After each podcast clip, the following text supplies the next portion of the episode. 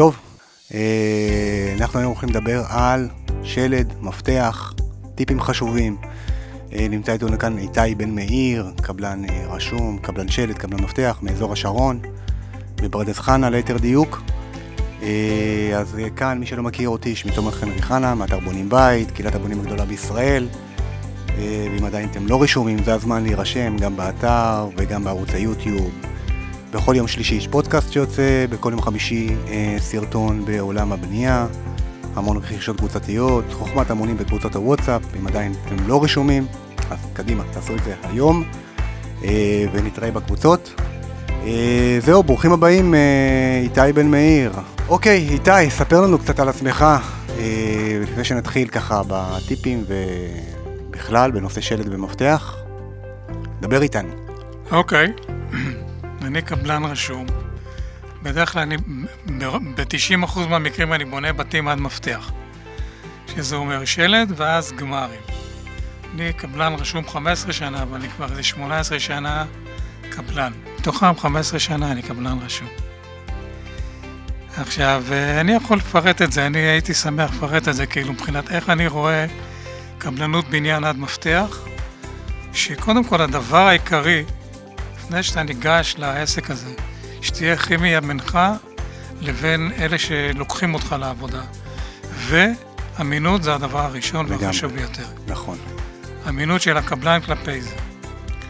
עכשיו, ועוד לפני זה, תראה, אני, התהליך שאני לוקח את האנשים שאני בונה להם, הוא, הוא תהליך חונכות. זה כמו, בוא נגיד, ילדים כיתה א'. שאני, כי בדרך כלל אנשים, אפילו שיש שם אינטרנט, ויש טונה של מידע. בכל אופן, זה לא המקצוע שלהם, והם לא בדיוק מומחים בכל נושא ונושא שנמצא בזה. אז אני כל דבר, כל צעד שאני עושה, אני מסביר לבעלי הבית, מראה להם בשטח. כל דבר, מקידוח כנוסאות, קורות קשר, כל הדברים האלה, שתכף אני אפרט אותם. זה דבר חשוב מאוד. שבעיניי, כן, לפני שאני מתחיל, לפני שאני אומר שאני קבלן טוב או קבלן פחות טוב, חשוב לי מאוד שתהיה אמינות, שיסמכו עליי ושתהיה תקשורת טובה עם, עם uh, היזם, שהוא כאילו זה שבונה את זה. לגמרי, אתה בונה בכל האזור השרון, אני בונה, נכון? אני בונה באזור השרון. בוא נגיד שהדרומי ביותר שבניתי זה באזור כפר סבא, באזור uh, קיבוץ אייל, ניר אליהו. בדרום, אה, זה בדרום, בצפון הגעתי עד מצפה אילן, שזה יישוב מעל חריש. כן. עד uh, כרכור, פרדס חנה, קיבוץ ברקאי. זה פחות או יותר כל, הרד, כל עמק חפר, כן? כן? זה ה... נכון. אני הגעתי אליך דרך אה, המלצות כן. של בונים, הקבוצות, ומכירים כבר לא מעט שנים. נכון. אה, אתה גם עוקב אחרי האתר כבר לא מעט שנים. עוקב באמת לא מעט שנים, וגם בזמנו, כשעוד היה, האתר היה בחיתוליו, אמרתי, שיבחתי את תומר ואמרתי לו שהוא מילא חלל ענק כלפי כל אלה שהולכים לבנות בתים. כי אין, חוץ מהאתר שלו, אולי נפתחו יותר, היום גם אני לא יודע, אבל יש מידע מדהים בכל נושא ונושא, שזה מקנה לאנשים איזושהי נקודת פתיחה שהם באים בכלל לתכנן בית, לבנות בית, נותן להם ביטחון מסוים שהם יודעים על מה הם מדברים. זה לא איזה עב"ם כזה. לגמרי. אז זה, זה לזכותו, ומאז אני מכיר אותו, עוקב אחרי האתר, וזהו, ואני גם... אה, אחד ממומלצי האתר, וזהו. תודה רבה. אז איך היום אני בתור בונה, איך אני ניגש? אז בוא אני, נגיד... יש לי תוכניות, אה, קודם כל מתי אני ניגש, מתי הכי נכון לגשת לקבלן שלד המפתח, ואיך אני ניגש. יפה. הכי נכון לגשת לקבלן שלד, אפילו להתקשר איתו לפני, אבל הכי נכון לגשת אליו כשיש לך תוכניות ארכיטקטורה ותוכניות קונסטרוקציה. כדי שההצעת מחיר שתקבל, היא תהיה הצעה אמינה. כן, אמנם אפשר רק על פי ארכיטקטורה, אני לא אוהב את זה.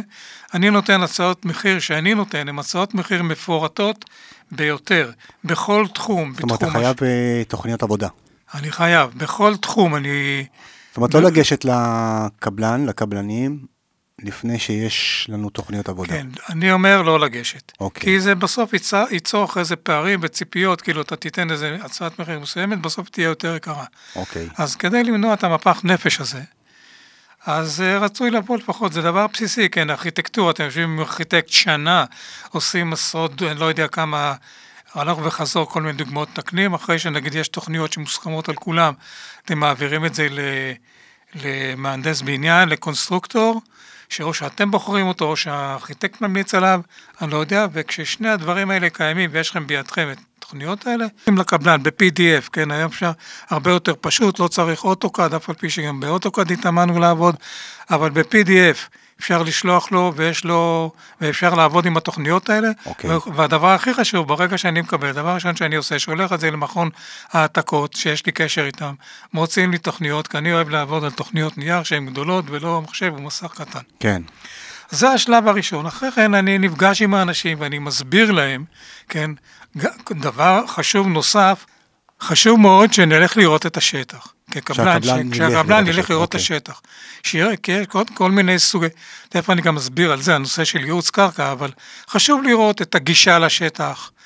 אה, אם זה פשוט, אם יש איפה להכנס, לאחסן ציודים, חומרים, כל מיני דברים מהסוג הזה. אם נגיד אה, גובה פני הקרקע, אם צריך להוסיף אדמה, אם צריך לגרוע אדמה, כל מיני דברים מהסוג הזה. שלא יהיו הפתעות, כמה שפחות הפתעות, אני אוהב לתת הצעות מחיר שמכסות 95% מכל עלות הבנייה. זאת אומרת, קבלן היום שלא הולך לראות את השטח, הרי הכל יש על בתוכנית- בתוכניות. נכון, כאילו אז למה אני אגיד לך? למשל, מולי יש בניין שבונים. אוקיי. שהם עשו את זה, כן, אבל אני רק אומר שהפני האדמה היום, איזה 70 סנטימטר מתחת לפני הכביש, זאת אומרת שיש מצב שיצטרכו אחרי זה להביא אדמה למילוי. יכול להיות שיהיה לה אדמה מהקידוחים ומהחפירות, אבל בכל אופן יש מצב שיש לזה עלות כספית. אז uh, מי שמתמחר את זה צריך לקחת את זה בחשבון. זה למשל דוגמה אחת. אוקיי. מה עוד לבקש מהקבלנים? מה עוד, חשוב? לא, עוד דבר חשוב, גם, אני מדבר עוד לפני ההתחלה, כן. לראות דוח יועץ קרקע. אוקיי. כי יש כל מיני סוגי קרקע. קרקע רגילה באזור פרדס חנה וזה, זה קידוחים רגילים, יש אה, תוכניות של מהנדס, הוא אומר איזה עומק, איזה קוטר, הכל טוב ויפה. אבל יש עוד שני סוגי, יש למשל מקומות שיש מים בעומק מסוים בקרקע, ואז צריך לקדוח ולצקת בשיטת בנטונייט, כן. שמזרימים חומר, קודחים ומזרימים מיד חומר, ואחרי זה שואבים את החומר. וזה כבר משפיע על וזה על עולה, הביסוס. זה עלות הרבה יותר גבוהה, עלות של קידוח של קדח שקודחים אותו בשיטת הבנטונייט, הוא בערך פי ארבע לפחות יותר יקר מקדח רגיל, אוקיי. מקידוח רגיל. סוג אחר של קידוח זה micropile, זה בהרים, זה למשל בחריש, באילן, כל מיני מקומות כאלה שהם זה מעלה קרקע הרים. שזה קרקע סלעית, ואז מביאים מקדח שהוא הרבה יותר, שהוא ענק, הוא נראה כמו איזה טנק, כן? שכשהוא קודח בסלע, הוא טוחן את הסלע ומעיף הצידה, אבל גם קידוח כזה עולה בערך פי ארבע יותר מקידוח בקרקע רגילה. הבנתי. אז זה דברים שחשוב מאוד להדגיש, כן, אה, אה, שזה הבונים הזה. יכולים לדעת... אה, זה הם יכולים לדעת מראש. אוקיי. יש להם דוח, מהנדס הבניין, הוא מבקש מאיש שלו, שהיזם שוכר, יועץ קרקע. אוקיי. מה זאת אומרת? באים ועושים קידוחי ניסיון, מוצאים, אה, קודחים לאורך 12 מטר, נגיד בשני קידוחים, אני לא יודע מה העומק, של הקידוחים שנתנו, וכל מטר לוקחים שקית דוגמה מסוג האדמה, ושולחים את זה ליועץ קרקע שיש לו מעבדה, ואז הוא אומר בדיוק, אה, הוא מייעץ איזה סוג, איזה קוטר של קדח צריך לעשות, מה צריך לעשות, אם, זה מבין, אם יש מים, אם אין מים, כל מיני דברים כאלה. אוקיי. זה הדבר חשוב, זה, א', זה עוד לפני שאתה מתחיל את העבודה. נכון. אוקיי. עברנו את השלבים האלה, בוא נגיד שנפגשנו עם בעלי הבית, נתנו להם הצעה מפורטת, גם... והם קיבלו הצעה מהקבלן. כן, אוקיי. הקבלן נתן להם הצעה מפורטת, גם בנושא השלד וגם בנושא הגמרים, ובוא נגיד שהיה והם הסכימו, ש... ונוצר שידוך ביניהם. אוקיי. אז שלב ראשון בשלד זה שלב הכנוסאות. אוקיי. זה אבל שנייה, בד- לפני כן, שאנחנו, כן. לפני שאנחנו ניגשים לזה, איך אני בתור בונה סוגר קבלן שלד או מפתח, זאת אומרת, מה חשוב לי להכניס בחוזה אל מול הקבלן שלד כדי שלא יהיו לי תוספות אחר כך. אה, אתה יודע, יש הרבה משחקים בשוק, אה, גם מבחינת הצעות מחיר, יש כאלה שנותנים הצעות מחיר חסרות. אה, אז- אתה אז יודע, ההפרשים הם, אה, הם גדולים, במידה והבונה לא מגיע עם מפרט, אז בטח ובטח שההפרשים הם... אה, אז אני ככה, לא אני יוצא, החוזה שאני, ההצעת מחיר שאני יוצר, היא כמו מפרט. היא כמו מפרט. זאת אומרת, כל הנושאים שקיימים בבניין עצמו, מענף השלד, שהוא מחולק לכמה וכמה שלבים. כן, אבל אצלך, אצלך זה ככה, אבל מה לגבי עוד אז אלף קבלנים אחרים אז שחלקם פחות אז- טובים? אז מה שחשוב, שהיזם, כן, ידרוש מפרט מפורט. לא באופן, ככה אני חושב, לא באופן כללי, זה יעלה ככה. או שיגיע, יכתוב מפרט, ילך לאיש מקצוע. שיכין בדיוק, מפרט. נכון, שיכין, שאיש מקצוע יכין מפרט. יש גם קמאים כאלה. כן, כן, כן, אנחנו שעושים- עושים את זה בבונים בית לא מעט, בדיוק. אבל כן. שעושים מפרט לכל הנושאים לאורך כל הבנייה, ואז, כן, אז היזם יכול לבדוק, יכול לבדוק, כאילו יהיה לו, תהיה לו תמונה אמיתית מול העיניים, פחות או יותר, כן. אוקיי. תמיד יש איזה שינוי פה ושם, אבל פחות או יותר תהיה לו תמונה אמיתית, מה העלות. כי מה שקורה, וזה צריך, זה, יש נקודה פסיכולוגית, אנשים תמיד אוהבים לעשות הנחות לעצמם, כן? ואז הם אמיתים בערך הבניין, בערך העלות של הבנייה שתהיה להם בסוף. אוקיי, ובסוף- מה זאת אומרת? תסביר. מה זאת אומרת? כאילו, הם אומרים, הטיח יעלה לי. רק עכשיו נתקלתי בזה היום, שעובד אצלי טייח עכשיו, שהוא נתן הצעת מחיר פה ב, על יד כפר הרועה באיזה יישוב, ובעל הבית אמר לו, שמע, אני מקציב 80 אלף לטיח. הוא נתן לו הצעה בגובה 115 אלף. שקל בטיח, הוא ניסה לי, בסוף הוא לקח מישהו אחר, וזה עלה לו יותר מ-115 אלף שקל, לכן כאילו אנשים נוטים להני... לעשות הנחות לעצמם. יש מחירי בסיס שגם ב... באתר בונים בית, הם יכולים לראות אותם, כן, שזה טיח וזה ריצוף, נכון. וזה כל דבר ודבר, כן, פחות יש בסיס להשוואה, כן, שאם נגיד אה, אומרים לך מחיר מטר ריצוף הוא 100 שקל, אז מי שנותן לך 200 שקל, אז הוא הגזים, כן, אותו דבר לכיוון השני. אז מאוד חשוב, כן, כאילו שתהיה הצעת מחיר מפורטת, שזה, בתור קבלן, זה מה שאני נותן, כן. אה, ועל זה אני ממליץ לכולם, כן, כי אחרת נוצרות כל מיני בהירויות, נוצרים חיסורים, ופתאום אה, אנשים מופתעים. זאת אומרת, המפרט, מ, מה הוא אומר לי? הוא אומר לי איזה בלוקים אתה שם לי? במפרט צריך להגיד, למשל, כן, בטון זה בטון, כי הוא מוגדר בתוכניות של הקונסטרוקטור, בדרך כלל זה ב-30. עם חשיפה, יש עניינים של חשיפה וכו'. כן, וכו'. ואיזה חשיפה, כל, כל מה שקשור, וזה אתה מזמין, מזמין מהחברת בטון לפי הנתונים של המהנדס, אוקיי. ובקטע הזה אתה מכוסה בלוקים למשל, יש כמה סוגי בלוקים, יש בלוק שחור, יש בלוק פומיס, יש בלוק איטונג, נכון. אוקיי? יש בלוק אדום גם. בסדר, זה לאחרונה, אני כן. לא, בסדר, לא חשוב, אני לא כן. כל כך מכיר את זה. אבל, בלוק שחור הוא הזול ביותר, בלוק פומיס הוא הרבה יותר יקר, ובלוק איטונג הוא היקר ביותר. לא, יש היום כל- זה הבלוק דור שלוש, הפומיס של אה, בלוק על רבית, שהוא... יכול, הוא- כן, אז בלוק רביד, אבל מה שאני מנסה להגיד, כן, הבלוקים האלה הם הרבה יותר יקרים, כי הם מבודדים. כן, יכול להיות ש... אבל במידה ואני לא מגדיר לקבלן איזה בלוק להשתמש, סביר להניח שהוא כן, ישתמש אבל- בבלוק הפשוט. אם הוא ישתמש, אבל בלוק פשוט עולה בערך 30 אחוז מאשר בלוק פו- אה, פומיס למשל. כן, אז צריך לקחת את זה בחשבון. כן. אה, הבן אדם יגיד, טוב, אני לא צריך בידוד לבית, מספיק לי בלוק רגיל, אבל גם המחיר, העלות של זה צריכה להיות בהתאם, כאילו, צריכה להיות יותר זולה. כן. אוקיי, אז לכן צריך לשים לב לפרטים כאלה בנושא השלד, בנושא מה בלוק. עוד חשוב בנושא השלד? לסגור. גידור. כן, גידור זה חובה, כאילו לגדר את השטח, שזה תנאי, כאילו, פחי אזכורית. שירותים השטח. כימיים, יש היום לא מעט מועצות שירותים, שדורשות... לא, אה, נכון, אבל זה א', ב', זה כן. אני, קבלן, אני כקבלן שם שירותים כימיים בשטח. כן. בסדר? שלא אנשים יתחילו להסתובב בכל מקומות, סתם מגעיל, סתם לא לעניין. אה, זה, יש לזה עלות מסוימת, בסדר, אוקיי. זה לא איזה משהו מאוד מאוד יקר. כן. חייבים לשים את זה, נכון? מה לגבי ביטוח? ביטוח, אוקיי, זו שאלה טובה. לי יש ביטוח, אני לכל פרויקט שאני עושה, יש לי ביטוח קבלני פר הפרויקט. נגיד, אני אומר, ל... אומר ל... לאיש, ביטוח. לא, לאיש ביטוח שלי, הוא כן. מייצג אותי, הוא יוצר, הוא יוצר לי את החוזים. הבית הזה עולה לי X, אז הוא תמיד אומר X פלוס 10, 15, 20 אחוז, והוא מבטח אותי על הסכום הזה אוקיי. לתקופה של שנה, אוקיי? ואז אני מכוסה, אני גם... אתה מכוסה, לא היזם. לא, לא, גם אני, אני מכניס גם את לא, ה... אם אתה עושה מפתח, אם אתה עושה שלד, אז היזם לא מכוסה. אוקיי, אז אני בדרך כלל עשיתי זה, אבל למשל, בעבודות שאני עב- עבדתי כקבלן, הכנסתי את היזם, כן? הכנסתי את היזם כמכותב בתוך הפוליסת ביטוח. אוקיי. קודם כל זה דבר מאוד מאוד מאוד חשוב, אנשים צריכים לא לחסוך על זה כסף. כן, לגמרי. לא לחסוך על זה. מישהו חס וחלילה בערב בא, נכנס, נפצע, נשבר, תובע אתכם. איזה פועל נפצע, איזו זה, אני מכסה גם את עצמי, בכל הקבלני משנה שבאים לעבוד אצלי, בכל הפועלים שעובדים אצלי, אז אני מכוסה. אבל גם בעל הבית צריך לדאוג, כי יש לו אחריות, כי הוא היזם, יש לו אחריות מסוימת גם לגבי העניין הזה. חשוב מאוד, כשאתה מתחיל לראות פוליסת ביטוח. אני בדרך כלל עושה פוליסת ביטוח, נותן העתק לקבלן, ואז אנחנו יוצאים לדרך שהכל נקי והכל ידוע, כן? אז אותו בונה אמור לבקש מהקבלן, איך הוא בודק? הוא בודק, הקבלן מביא לו העתק מפוליסת הביטוח, זאת אוקיי. הבדיקה. אני, לאנשים שאני עושה להם עבודות, כן?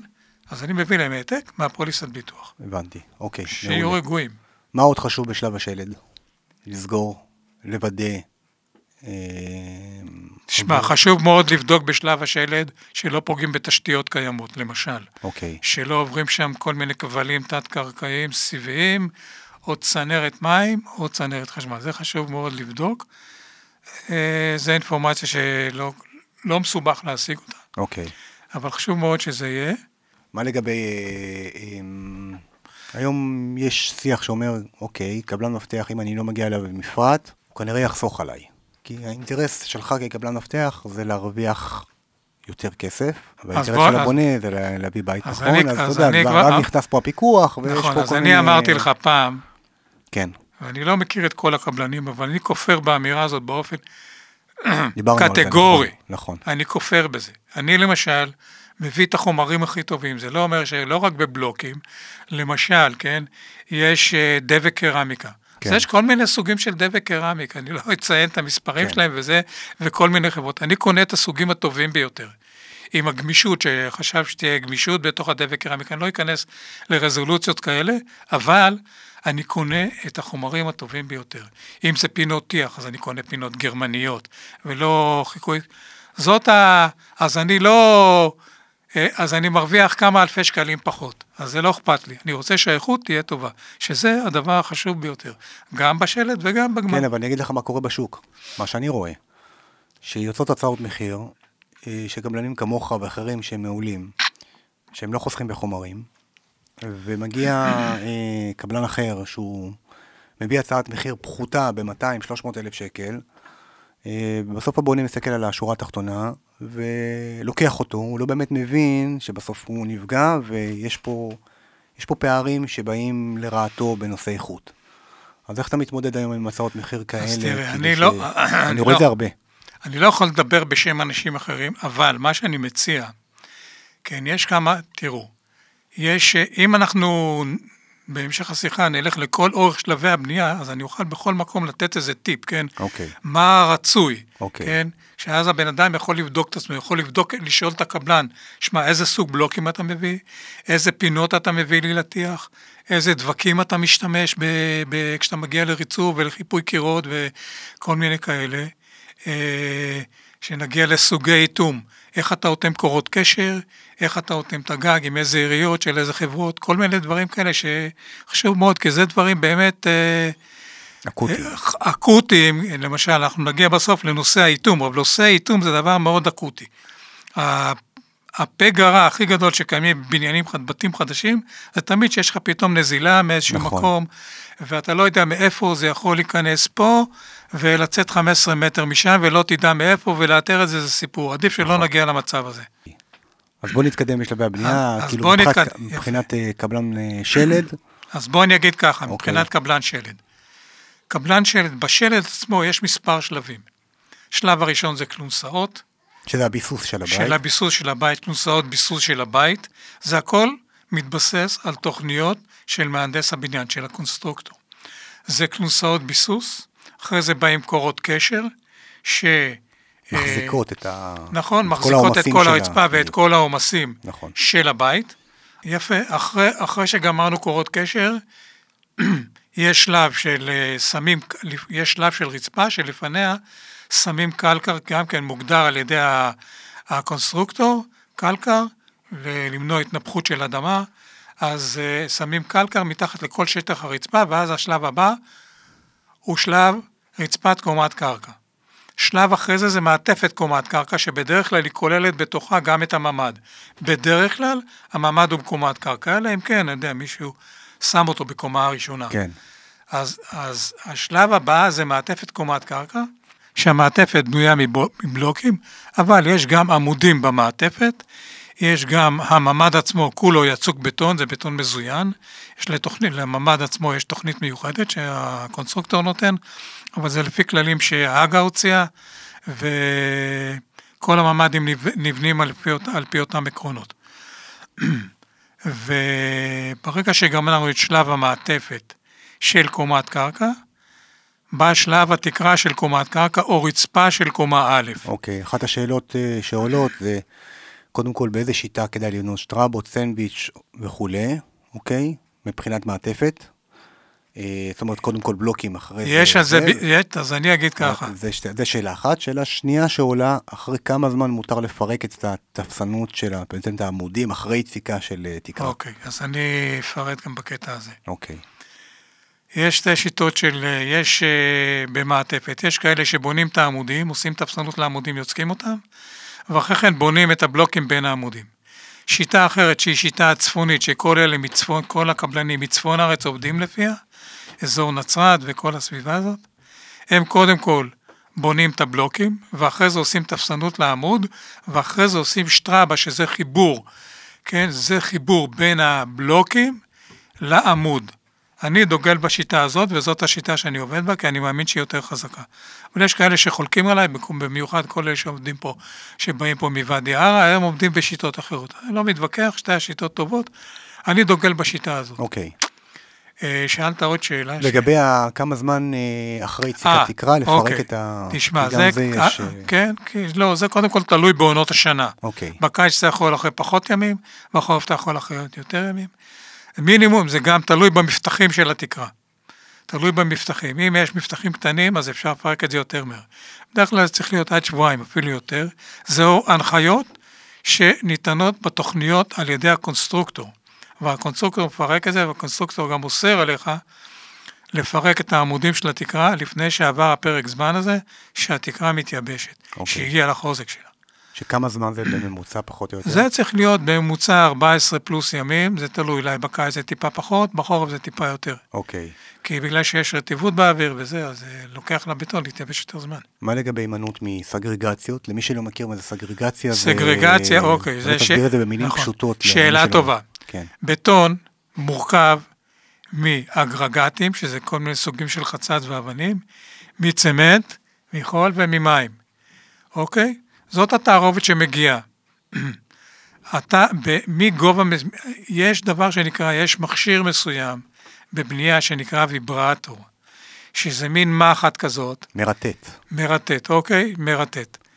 שזאת מחט שאתה מכניס אותה ליציקות מעומק מסוים, כן? ואתה מפעיל, המרטט הזה גורם לזה שאתה נגיד יצקת בטון לעמוד, או יצקת בטון לקיר ממ"ד, שזה קיר של שלושה מטר בגובה שניים וחצי מטר, שכולו בטון, המרטט הזה גורם לכל חללי האוויר שתהיה, שהצפיפות תהיה אחידה, אוקיי.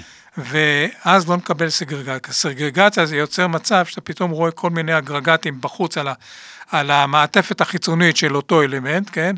ואז אה, לא בריא, זה גם פחות חוזק, וגם צריך לתקן את זה. אז אה, המניעה של זה, זה כמו שאמרתי, זה להשתמש, לפקח על זה, כן? שלא יתחילו לדפוק לי עם פטישים, שזה כן, בדיוק. זה היה פעם, כן? אה, להשתמש באיזה כלי שכל קבלן חייב ועדיף שיהיה שאותו לו... איזה- קבלן יביא שניים כאלה. בדיוק, שיביא עוד שניים, כי אם אחד מתקלקל לו באמצע, כן. שיהיה לו עוד אחד רזרבי, כן? לאבטחה.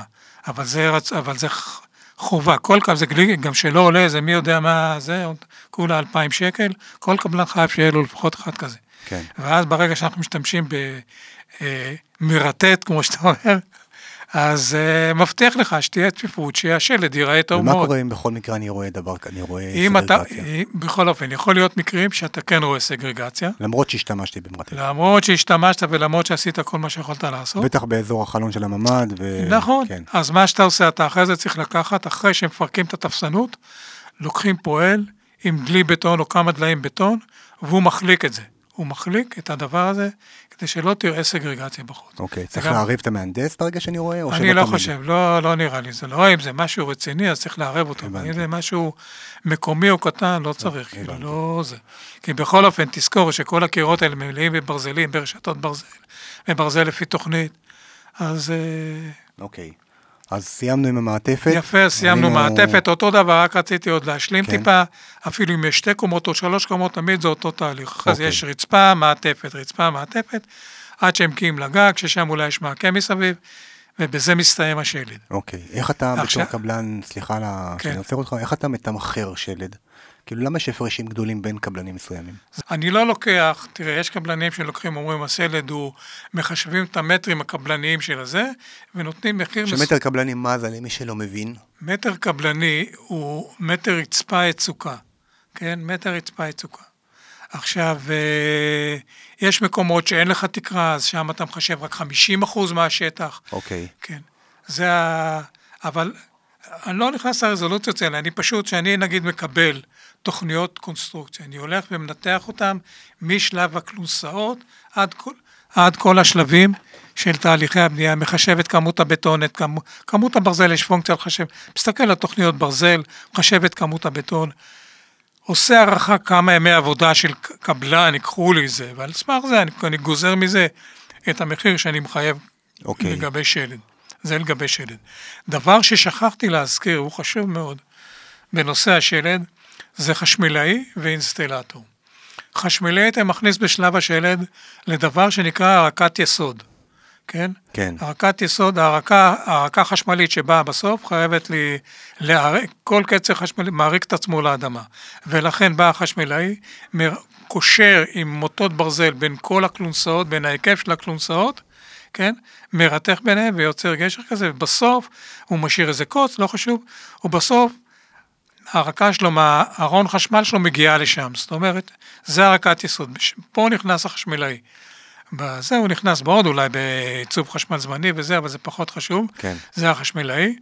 ויש את האינסטלטור. האינסטלטור אה, צריך לבטן קולטנים, שזה מין אלמנט בתוך הצינור ביוב.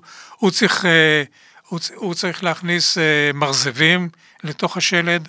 כן, שעולים עד הגג, צינורות אוורור, כל מיני דברים כאלה, לכן הוא מעורב מההתחלה. לכן שני בעלי המקצוע האלה, הם נמצאים עם הקבלן מהרגע הראשון. מהרגע הראשון, צריך uh, לדעת. אני למשל, אצלי, בעבודה שלי, הקבלנים שעובדים איתי, עובדים איתי כבר איזה 12 שנה, ואני לא מחליף אותם, זה אנשים שעברו סינונים, זה אנשים שאני מכיר אותם כן. לפני ולפני, ואני סומך עליהם, זה מה שהכי חשוב, אני סומך עליהם, שהם שבסוף הם גם ייתנו שירות, שזה גם דבר שנגיע אליו בסוף, אז דבר מאוד חשוב, נושא השירות. אוקיי. Okay. אוקיי, okay, השלב הבא, עכשיו אני קצת אולי אלך טיפה יותר מהר ואני אספר את השלבים, כן. השלבים הבאים.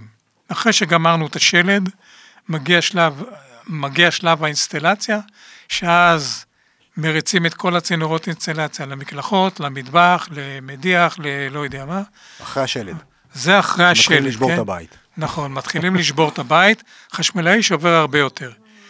אז אה, זה, זה האינסטלציה, היינו באינסטלציה. סיימנו את שלב האינסטלציה, בא השלב, בא השלב החשמלאי. כן, חשמלאי... אגב, אה, מה, מה כדאי להכניס ראשון? לא, לדעתי אינסטלטור. אינסטלטור קודם כן, כל, כן, למה? כן. כי הצינורות שלו יותר עבים, וזה אחרי זה לחשמלאי okay. אוקיי. הרבה יותר נוח להסתדר בבית. אוקיי. Okay. חשמלאי יש גם הרבה יותר נקודות, ויש לו גם הרבה יותר שבירות. אוקיי. Okay. עכשיו, נושא החשמל, קודם כל, מה שחשוב לגבי חשמלאי, שזה יהיה חשמלאי מוסמך, ותבדקו שהוא חשמלאי מוסמך. כי הוא אחרי זה צריך להעביר ביקורת חברת חשמל, ואם הוא חשמלאי מוסמך, אז הוא עבר קורס, והוא, זאת אומרת, הייתה עליו ביקורת מסוימת לאורך הדרך. זה חשוב מאוד, שלא יהיו כל מיני תקלות בזה. אז עכשיו, סיימנו חציבות? לא, אבל לא, אבל רק okay. אוקיי. חשמל, רק דבר אחד. כן. תהליך החשמל, כן, הוא מתבצע כאשר בעל הב... היזם, הקבלן, החשמלאי והאדריכל נפגשים בעת ובעונה אחת בבית, לוקחים את התוכנית חשמל, מסמנים את כל הנקודות על הקירות, כי, בד... כי זה לא בדרך כלל, תמיד יש שינויים בין התוכנית שהאדריכל סימן, או תמיד. אם זה גבהים, כן, כן, או להזיז נקודות מפה לשם, או להוסיף עוד מנורה, או להוסיף עוד אני לא יודע מה. זה שברגע שנגמרת הפגישה הזאת, שהיא לוקחת בערך שעתיים וחצי סיבוב בבית אה, ממוצע, אז החשמלאי יודע, כולם מסכימים על הדבר הזה, חותמים גם על התוכניות האלה, כי אלה התוכניות שמחייבות. גמרנו את זה, החשמלאי נכנס, מתלבש על הבית, חוסה והורס קירות, הורס זה, משחיל את הצינורות שלו, משחיל אחרי זה חוטים, שם uh, קופסאות לפני האביזרים, יוצא מהבית. ברגע שחשמלאי גמר, נכנס טייח. טייח יש לו, הטיח מת, אה, מתחלק לטיח פנים וטיח חוץ. טיח חוץ, קודם כל יש דבר, מתבצע תהליך שנקרא מריחת בטון, או התזת בטון, או איך שתקראו, מורחים את כל הבית, את כל השלד בבטון. זה בגלל שזה גם מונע רטיבות. ואחרי כן יש טיח רגיל. בתוך הבית, מי שמקבל את התהליך הזה של מריחת בטון זה רק המקלחות, כי זה חדרים רטובים. כן. אתה עושה מריחת בטון על הקירות, אחרי זה הטיח הוא כרגיל. גמרנו את מריחת הבטון. שזה כמה זמן, פחות או יותר? תראה, מריחת בטון זה עניין של יום-יומיים, אתה מסיים אוקיי. בית אפילו של איזה 160 מטר. מקלחות זה גם כן איזה יום לפחות, אה, שתי מקלחות, כי זה קירות, זה מסובך, זה פה, זה... כדי שזה יצא טוב, אוקיי. זהו. אחרי כן, כל תהליך הטיח הוא לפחות שלושה שבועות לבית, אם לא ארבעה. זה תהליך ארוך. אחרי שגמרנו את ה... מה חשוב הבריכה- בשלב הטיח? שינקו כל יום? לא, אז מה שחשוב באמת, אתה צודק, א', ינקו, כי בטיח, אחרי כל שלב בטיח יש לנו גירודים. הגירודים מתרכזים מתחת לקירות בפינות. אם אתה לא מנקה אותם היום, זה מתקשה, זה נהיה כמו בטון, אחרי זה להוציא את זה, זה סיפור. כן. רצוי כל יום נכון, גם רצוי שתהיה כבר בשלב הזה מחולה בשטח. אפילו לפני זה. לאינסטלציה וחשמל, לזרוק פסולת. ולהכניס את הבעלי מקצוע בטור. לא את החשמלה לא, ואת לא, האינסטלטור. לא, לא, אני לא מכניס את זה, אני אחסוך כמה ימים, זה לא שווה לי. כן. לא, לא רוצה שאחד ידרוך על הרגליים של השני, אף על פי שהוא עובד בעיקר במקלחות, והוא עובד בעיקר בכל הבית, כן? אה, כמעט לא ולא במקלחות, אבל אני מעדיף, כן? שזה יהיה בטור, זה לא... הבנתי. זה סך הכל יוסיף עוד שבועיים, שלושה לכל התהליך של הבית, זה לא נורא. ב- בפרויקט כזה מורכב. גמרנו אינסטלציה חשמל, אה, לפני הטיח, עוד שכחתי להגיד דבר חשוב מאוד, בא שלב המשקופים העיוורים, במיוחד לחלונות האלומיניום. בכל חלון יש לו מפתח מסוים, יש לו מידות מסוימות של רוחב וגובה, בא איש האלומיניום, מוריד מידות אחרי השלד, הוא מוריד מידות, זה לא קשור לאינסטלציה ולחשמל, הוא מוריד מידות, הוא שולח ליצרן משנה שלו, שזה גם תהליך של איזה שבועיים, אה, לייצר את המשקופים העיוורים, ואחרי זה יום אחד הוא אה, בקשר איתך, הוא בא לבית, מתקין בכל חלון משקוף עיוור. שהחלון עצמו בסוף יושב על המשקוף עיוור ומתחבר אליו. את המשקופים עיוורים האלה מבטנים, קודם כל חשוב לבטן אותם, כי זה גם מונע רטיבות. מי אחרי זה מבטן אותם? מבטן אותם הטייח. הטייח, אוקיי. ואחרי כן הוא מטייח את זה, ואחרי כן מורחים על זה חומר בידוד מסוג SikaTop 107, או משהו שווה ערך, וגם מתחת לספים עושים את זה, למנוע אפשרות שיהיה נזילה. וגם כמובן, בסוף כשמרכיבים את החלונות, אוטמים בסיליקון מסביב את כל המעטפת של החלונות. אוקיי, אז זה היינו בטיח, סיימנו כן, טיח, סיימנו את הטיח, הגענו לשלב הריצוף. פיגומים, פעמיים פיגום, לא פעמיים כן, פיגום, אוקיי, בגלל זה תלוי. יפה. זה, אוקיי, זה נכון מאוד. ככה, זה תלוי. אם זה בית בין קומה אחת, אם זה בית בין קומה אחת, פיגום תמיד צריך, אבל יכול להיות שזה בית שהוא לא נמוך, שהוא לא גבוה במיוחד וזה, אז אפשר להסתדר, זאת אומרת, אה, אבל רצוי שיהיה פיגום, במיוחד במקומות הגבוהים. אם זה שתי קומות, כמובן שיש פיגום.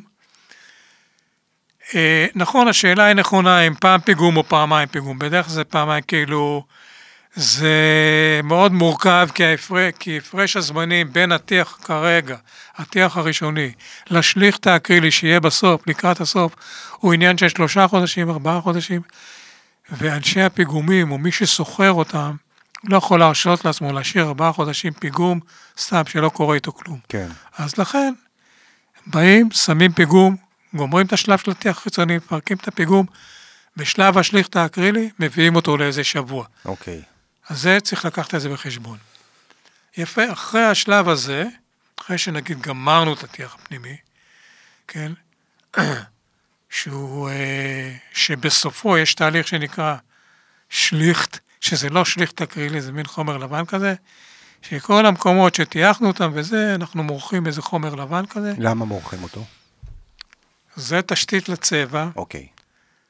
כן, לא יכול לצבוע על אה, על חומר שחור. כן. זה עושים בכל הבית, את כל החגורות, את כל העמודים, כל זה שעשינו, זה אנחנו עושים. אחרי כן בא שלב הריצוף. הריצוף זה קודם, אה, אם האדריכל, בדרך כלל האדריכל נותן פריסת ריצוף. א', מאיזה נקודה מתחיל הריצוף? איזה גודל העריכים? 60 על 60, 40 על 40.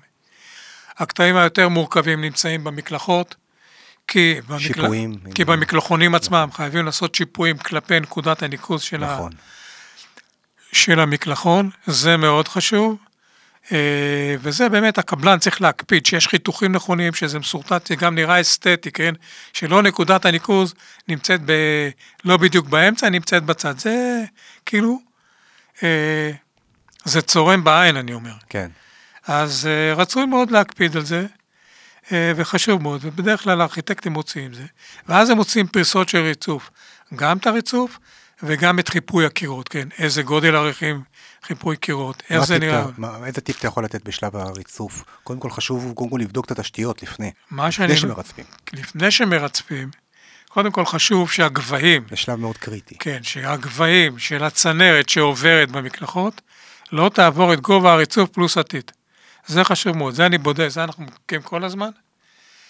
אה, זה אנחנו בודקים כל הזמן, שלא יקרה מצב שפתאום יבוא הרצף ופתאום לא יכול לרצף, לא יכול לשים איזה אריח, בגלל שהצינור גבוה מדי. אוקיי. אוקיי? כמובן נושא השיפועים, גם נושא השיפועים, הקופסאות ביקורת, כן? זה גם דבר שצריך להקפיד עליו, שיש קופסת ביקורת, איפה צריכה להיות קופסת ביקורת ל... אה, על יד הסלוט, ויש קופסת, אה, קופסת ריח זה נקרא, מתחת לטוש, שהיא ממוקמת ויש לה באמת את המחסום ריח שחייב להיות. מה שעוד מגיע לקופסה הזאת, כי יש כמה מקלחות, זה הניקוזי מזגנים. הניקוזי מזגנים גם כן בדרך כלל מגיעים מקופסאות ריח. אוקיי. Okay. כי היום מזגנים זה לא כמו פעם, לא זורקים אותם החוצה, גם במיוחד שזה מזגן שנמצא אולי באמצע הבית, אז לא זורקים את זה החוצה עם איזה צינור, מגיעים לקופסה הזה. עכשיו, כמו שאמרתי, מה שחשוב בריצוף, הריצוף עצמו זה דבר פשוט, כאילו יש, יש אה, פריסה מסוימת של הריצוף, אז הרצף מחויב לעבוד לפי זה. צריך לבדוק שאין לו סטיות, צריך לבדוק שיש לו גבהים, צריך לקחת סרגלים ולבדוק עם פלס שהוא ישר, שהוא מפולס בכל הבית. זה צריך לעשות תהליך הריצוף. תהליך של ריצוף של בית של 160 מטר לוקח איזה חמישה-שישה ימים, זאת אומרת שכל יום צריך לבדוק, היום הוא עשה בסדר. איך אני בודק? אתה לוקח, מה שאני עושה, אתה לוקח סרגל ארוך של לפחות שני מטר, okay. אוקיי. סרגל אלומיניום, שם עליו פלס ומסתכל שאתה בסדר. הבנתי. יש, בדרך כלל רצפים, גם יש להם פלסים של אה, אורך שני מטר וזה, אז אתה יכול לבדוק בעזרת זה. אז זה חשוב. זה לוקח פחות או יותר לבית, נגיד של 200 מטר, שבועיים פחות כן, או יותר כן, כן, בדיוק, פחות או יותר שבועיים. אוקיי. זה סדר גודל של הזמן. בשלב של החיפוי קירות, אה, מה שאני עושה, או קבלנים כמוני עושים, אני לא מדביק עריכים על הקיר בטיט. אני עושה מריחת בטון, כמו שהסברתי קודם, לאטימות, אחרי כן אני מטייח את הקירות ומיישר אותם, ואחרי כן הגרנית פורצלן או קרמיקה שבאה על הקירות, היא באה בהדבקה, היא לא באה באיזה. אוקיי. Okay. וקודם דיברתי על זה שחשוב באמת שהדבק קרמיקה שמשתמשים איתו, יהיה מאיכות טובה, שיש לו גמישות, כן? זה דברים חשובים, שלא פתאום אחרי זה יצא איזה אריח או יסדק או משהו. איזה דבק, לדוגמה? הטרמוקיר 603 למשל. אוקיי. אז למשל, קירות במקלחות אני מורח בסיקה, כן? אז את הדבק, דבק, אתה אומר טרמוקיר? כן, דרמו, דבק, כן. אני, מתמק... אני אוהב לעבוד עם טרמוקיר, אני אוקיי. סומך עליהם, יש לו גמישות לדבק הזה, וזה אוקיי. דבק מאיכות טובה. הוא באמת יותר יקר, אבל בסדר, אבל הוא נותן לי שקט נפשי. כן. שזה מה שחשוב. אז סיימנו עם הריצוף. סיימנו עם הריצוף, סיימנו עם החיפוי. עוברים הלאה. עוברים הלאה. הלאה, תראו, הלאה יש גם דברים נוספים שאולי דילגנו וזה, אבל יש דלתות פנים ודלתות חוץ. כן, בדרך כלל דלתות פנים הם מעץ, דלתות חוץ הם או ממתכת או מעץ. כן. אם הם ממתכת, צריך לצקת את המשקוף, כמו דלת ממ"ד, צריך לקחת את זה בחשבון, כי יש לזה עלות. אנשים, זה לא בא, אתה מזמין דלת, תיקח בחשבון שמעבר למחיר הדלת, יש לך מחיר מסוים, הוא לא גבוה, אבל יש על זה עבודה. יש על זה עבודה, כי צריך לתפסן את הדלת. ל... מי, מי, מי יעשה לי את זה? הקבלן, הקבלן יעשה לך את זה. צריך לסגור את זה מראש בחוזה נכון, לקבלן שלד? נכון, בדיוק. אתה חייב לסגור את זה, כי הקבלן מביא אנשים שלו, הם עושים תפסנות, קושרים את הדלת. זה טיפ חשוב, כי אם אתם יודעים חשוב, מראש נכון. את הדלת... אה, ממתכת. בדיוק. אז תסגרו עם הקבלן שהוא עושה לכם את העבודה הזאת. כי צריך לשמור על זה שבעת היציקה של המשקוף, כי סך הכל זה לוקח הרבה זמן, לוקחים לא בקבוקים, הוא לא, הוא לא זז, אז נכון. שמים בלנקות, שמים uh, ספייסרים כאלה שהוא לא זז והוא לא פתאום מתעוות, ואחרי זה אי אפשר להכניס את הכנף של הדלת. נכון. אז זה חשוב מאוד, ואין כמה, כמה דלתות כאלה יש, אז צריך לסגור את זה. השלב הבא זה שלב הצבע. זאת אומרת, אה, שלב הבא זה אחרי שגמרנו לטייח, אני חוזר טיפה אחורה, בא איש אלומיניום, מוריד מידות סופיות. תמיד יש לו משחק של סנטימטר פלוס מינוס, כן? מוריד מידות סופיות לחלונות, כן? אה, כמובן ששכחתי להגיד שרוב החלונות היום באים עם תריס חשמלי. אוקיי? זה אומר שלכל חלון יש ארגז תריס מעליו. זה אומר, זה חשוב מאוד איזה סגירה יש לארגז תריס הזה. אה, יש חברה שנקראת OpenArt, או שווה ערך שלה יש, אני לא זוכר, אה, ש... יש סמארט בוקס, יש OpenArt. כן, יפה, אבל זה, מה שקורה במצב, זה חברות שהן מתוחכמות, שזה זה פתח שירות לתריס עצמו, כן, שהוא נמצא בתוך הארגז תריס, שמה שיפה ב, בדבר הזה, זה שהדלת עצמה היא במישור הקיר. במישור הקיר, אתה לא רואה, אתה לא רואה את הדלת, מין פס כזה של מילימטר שמדגיש לך. אה, שזה ארגז תריס, כן? אבל אתה לא רואה, כן. אתה לא רואה אותו, זה חשוב מאוד, זה אסתטי מאוד, זה יפה, זה קל לתפעול, קל לפתוח, זה רק לאנשי שירות של החלונות, היה ונתקע איזה תריס, או אני לא יודע, קרה משהו, באים לטפל בזה. אוקיי. זהו, אז עכשיו, אז ככה, אז אמרתי ככה, השלב הבא זה שלב הצבע, בגדול אני אומר, שלב כן. הצבע, הבא הצבעי צובע את כל הבית, לא חשוב שאחרי זה הוא גם מגיע לתיקונים, הוא צובע את כל הבית. אתה יכול להתחיל להתכנס לשלב הגמרים, שזה להביא דלתות פנים, שזה להביא אה, אביזרי אינסטלציה, שזה כיורים, שזה ברזים. חשוב שזה... את כל הדברים האלה להחליט מראש כבר בשלב השלד, מה אתה הולך לשים, כאילו, מבחינת דלתות ו... מבחינת דלתות זה ברור. כן. מבחינת דלתות. קודם כל יש... עדיף לסגור את הכל מראש. קודם כל, תוכנית אדריכלות נותנת את, אה, את גודל הפתחים של דלתות הפנים. יש כאלה שהם 80, יש כאלה שהם 90, נדיר שהם 70, כבר לא עושים כאלה פתחים. צריך לדעת את זה, כי הקבלן בבניית השלד, הוא מכין את הפתחים האלה. אוקיי. אה, אגב, אם יש לי פתח 90 נטו שאמור להיות בסוף, בסוף, בסוף, כמה אני צריך להשאיר בשלב השלד? מה זה צריך להיות בסוף? הפתח אור צריך להיות 90, הכנף צריכה להיות 90, זאת השאלה. אם אומרים שהפתח אור הוא 90, אתה צריך להכין 91, 92. לא צריך להגזים, כי המתקין דלתות, הוא בא, הוא שם את ה... היום כבר לא משתמשים כל כך בשקופים עיוורים, כן. בדלתות, בא מתקין הדלתות, שם את, ה... אה, שם את המשקוף עץ, תופס אותו עם פוליאוריטן מוקצף, תופס אותו, לא חשוב, כן. הוא מפלס אותו וזה תופס אותו עם פוליאוריטן מוקצף, הוא גם לא שם באותו יום את הכנף. לכן רצוי להשאיר לו מרווחים, ואחרי כן יש הלבשות סביב הדלתות שמכסות את כל המרווחים האלה, okay. אוקיי. כל הדבקים, לא רואים את זה. אז אני אומר, אחרי הצבע, כן, מגיע שלב הדלתות, מגיע שלב, אה, אני יודע, שלב אה, החלונות. שלב המטבח זה כמעט בסוף. יש גם, אה, לא דיברתי על נושא המזגנים, כן? כן. שבשלב השלד, או קצת אחרי, אחרי שנגמר השלד, זה גם דבר חשוב, שכחתי בכלל להדגיש אותו. צריך לקבוע בדיוק איפה עומד המזגן, או לקבוע עם איש המזגנים עצמו שהוא מבין, או עם יועץ מזגנים, שימקם אותו בחדר, כי צריך א', לחצוב לו בקיר צינור ניקוז, כמו שהסברתי קודם, וא', לסדר, לארגן לו נקודת חשמל, וצריך להוציא צנרת והוא צריך להוציא צנרת לגג, צנרת, אם המנועים עומדים על הגג, צריך לקדוח בגג או להשאיר שרבונים בגג, שכל הצנרת נכות של המזגן תעלה לגג. אוקיי. Okay. ואחרי זה כמובן בגג, אה, ככה בקטנה אני אומר בגג, ברגע שהאיש אלומין, אה, שהאיש אה, מזגנים במיוחד, כן, מוציא את הצנרת שלו, הוא צריך לשים דבר שנקרא מקל סבא, שזה בדרך כלל צנרת אינסטלציה בקוטר 4 צול שמשחילים דרכה את כל הצנרת גז, והיא מקל סבא כדי שלא ייכנסו מי גשם, אז הוא, הוא עושה מין חצי עיגול כזה שהפתח התחתון כלפי הגג ולא פתוח כלפי כן, השמיים, כן. זה חשוב מאוד, ואחרי שהוא עושה את זה והוא הולך, אז הקבלן צריך לצקת לו קובייה סביב הקדח שלו, סביב הצינור אה, אינסטלציה שעובר בגג, ואחרי כן, בשלב האיתום מוטמים את זה. אז זה חשוב מאוד. אז זהו, אז אחרי הצבע באים כל הדברים הסופיים, מרכיבים מתקינים את החלונות, מגיע המטבח.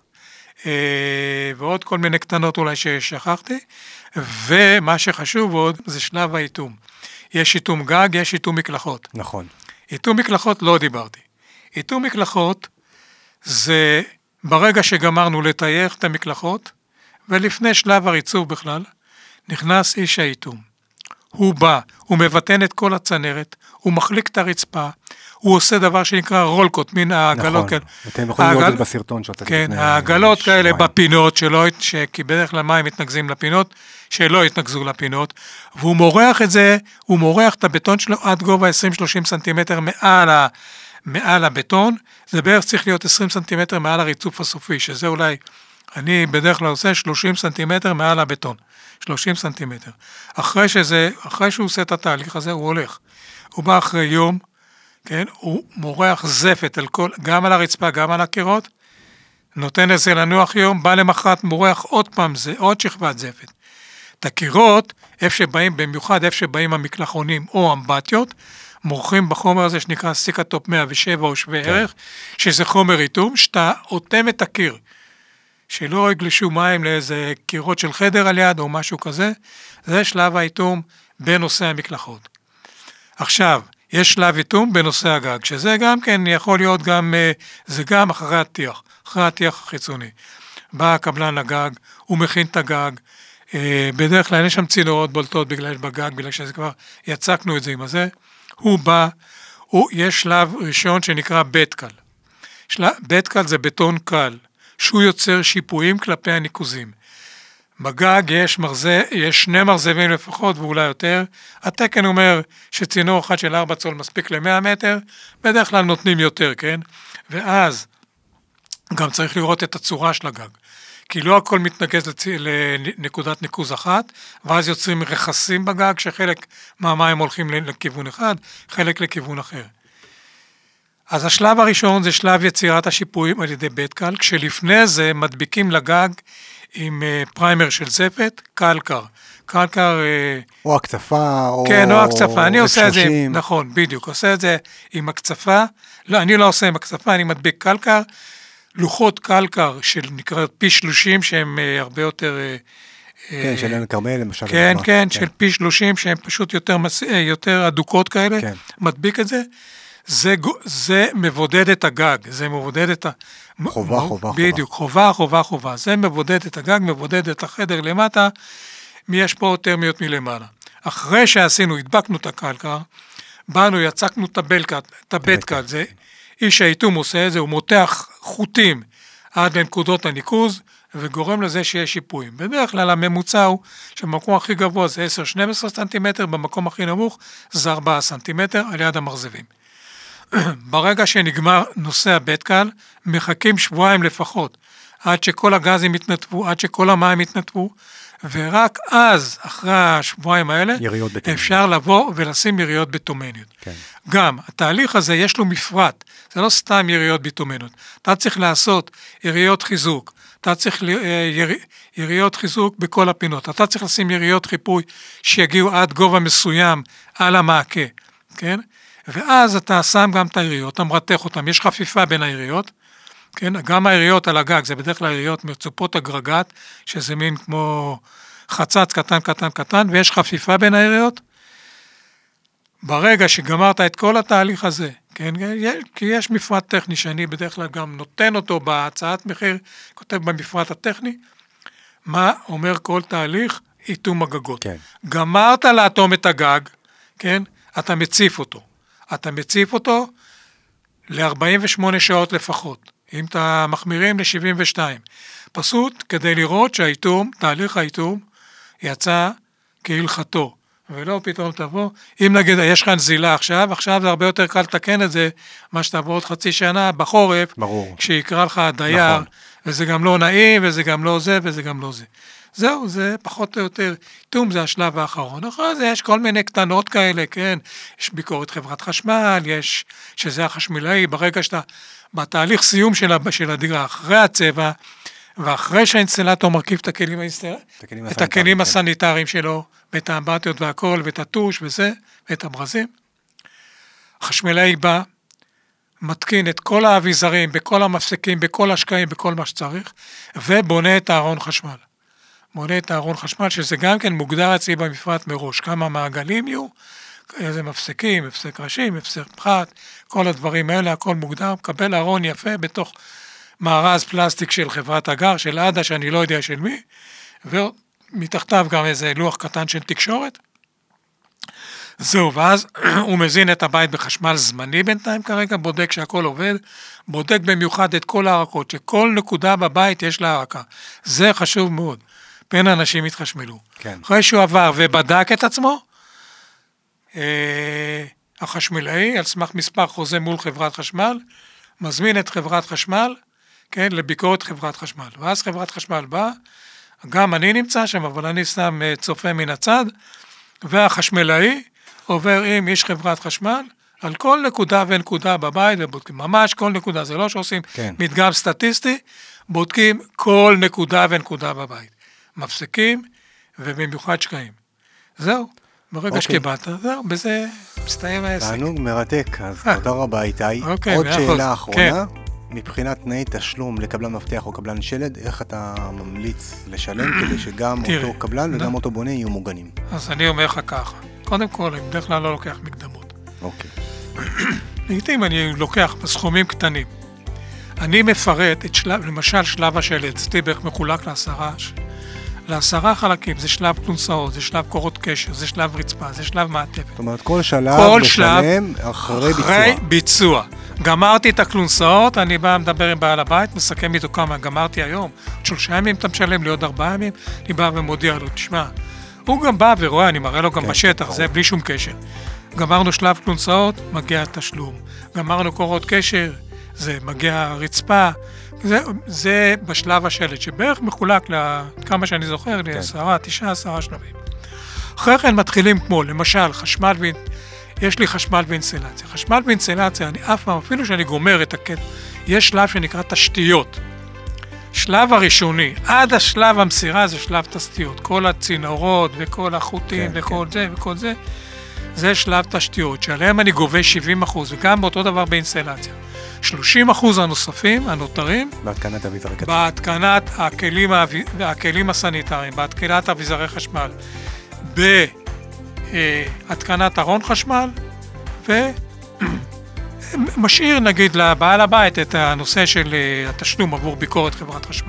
זאת אומרת, או לחלק את זה כזה. ככה, הם צריכים חלק- לחלק את זה ככה, כדי שתמיד יהיו מוגנים, כן, נכון. שהקבלן לא יברח להם נכון. יפה. אז, אז מה שאני אומר זה ככה, אני אף פעם לא גובה לפני שעשיתי משהו, אני לא לוקח כספים מראש. גם בשלב השלד, אם קבלן מבקש בשלב... מבונה להביא לו כספים מראש, זה לא נורא יודע, אדומה. זה, זה באמת נורה אדומה, כי אני אומר, לא, זה נורה אדומה, כי הוא כבר במצב בעייתי מבחינה כספית. כן. אז אני אומר שגמרתי שלב, אז אני מבקש כסף, לא לפני שגמרתי. תענוג, איתי, תודה אוקיי, רבה. מאה אחוז, היה נחמד אה, מאוד. באמת, אה, אם אתם, יש לכם שאלות מסוימות, אתם מוזמנים להתקשר לאיתי, הפרטים שלו בגוף הפוסט ובסרטון. תודה רבה, שבאת. גם לך, מאה אחוז, תודה. רבה. אוקיי.